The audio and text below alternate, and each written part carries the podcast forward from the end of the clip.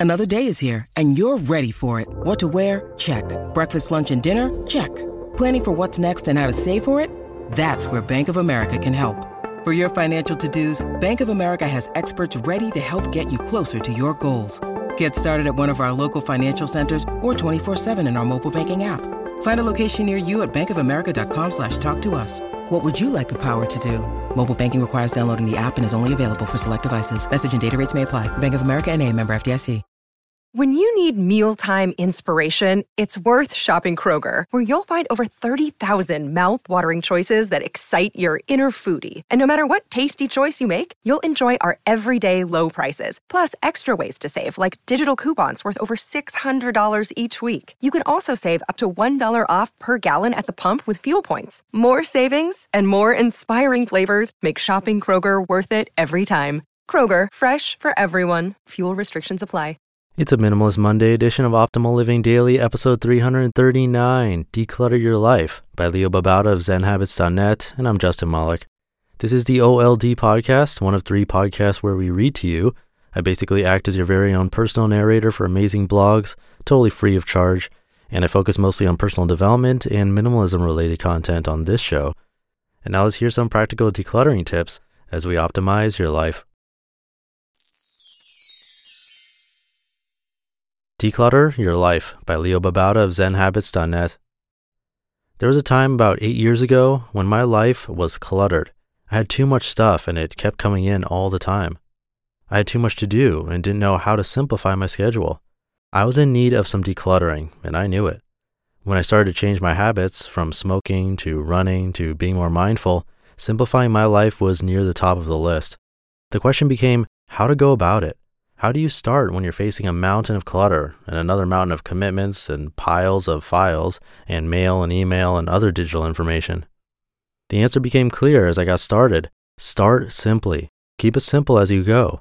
Simple each step of the way. That said, I found complications that made things harder at every turn. I'd like to help you with some of those here briefly in hopes that you'll be inspired to start decluttering. Start decluttering. How do you get started? As simply as possible. Take just 10 minutes today to sort through a pile or declutter a shelf or table or countertop. Put everything into one pile and start with the first thing you pick up, no putting things back in the pile. Ask yourself, do you really need this? Do you use it regularly? Do you love it? If the answer to any of these is no, then recycle, donate, or give it to someone who might want it.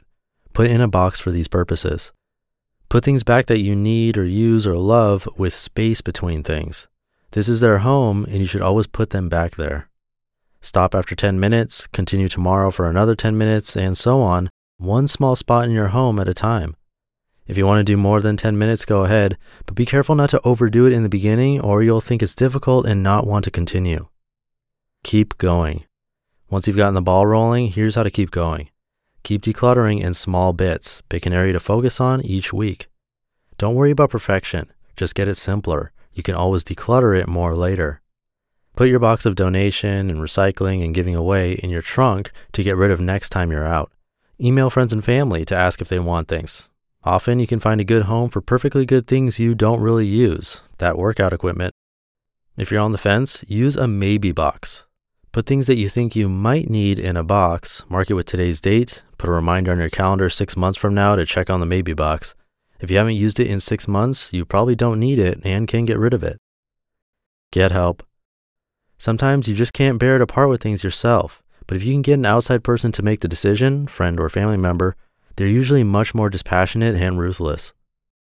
Enjoy the space. Once you've decluttered an area, really focus on how much you love the simplified space.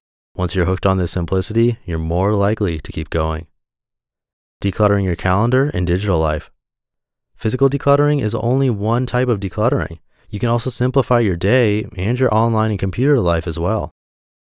A few simple tips. Decluttering your day is about reducing commitments and saying no to the non essential things. So, first make a list of your commitments. Make a list of what's most important to you, four to five things, and declutter the rest. Say no to people with a phone call or email and get out of existing commitments. Be very ruthless about saying no to new commitments and seeing requests as potential commitments. Guard your time. Declutter your digital life one step at a time, just like your physical life. Email newsletters, blogs, social networks, online reading and watching, forums, etc. Are they essential? Can you declutter them? Dealing with others. Having other people in your life, home or workspace, can make simplifying more complicated. I have a wife and six kids, so I know how it is. Some tips? Talk to them about it early on when you're just thinking about it. Show them this article. Don't force a decision on anyone, but involve them in the decision making process. Focus on the benefits, the why, rather than what they need to do and why what they're doing is wrong. People don't like to be wrong, but they do like benefits. Lead by example. Show how you can declutter your space and how much nicer it is, and how much easier it is to find things, to clean, to be at peace during your day. If there's resistance, focus on decluttering your space. Don't get frustrated with them because that makes it more difficult. Instead, remember that you were a clutterholic not long ago, so empathize. Don't shy away from an opportunity to discuss simplifying and why you're doing it in a positive way. Criticizing doesn't help, nor does acting superior. Inspiring helps tremendously. You just listened to the post titled Declutter Your Life by Leo Babauta of ZenHabits.net.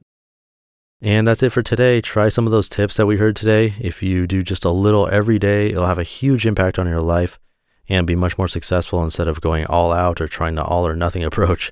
And remember, minimalism is a journey, not a destination. All right, I'll be back tomorrow with a book excerpt, actually, which I love. So stay tuned for that, where your optimal life awaits.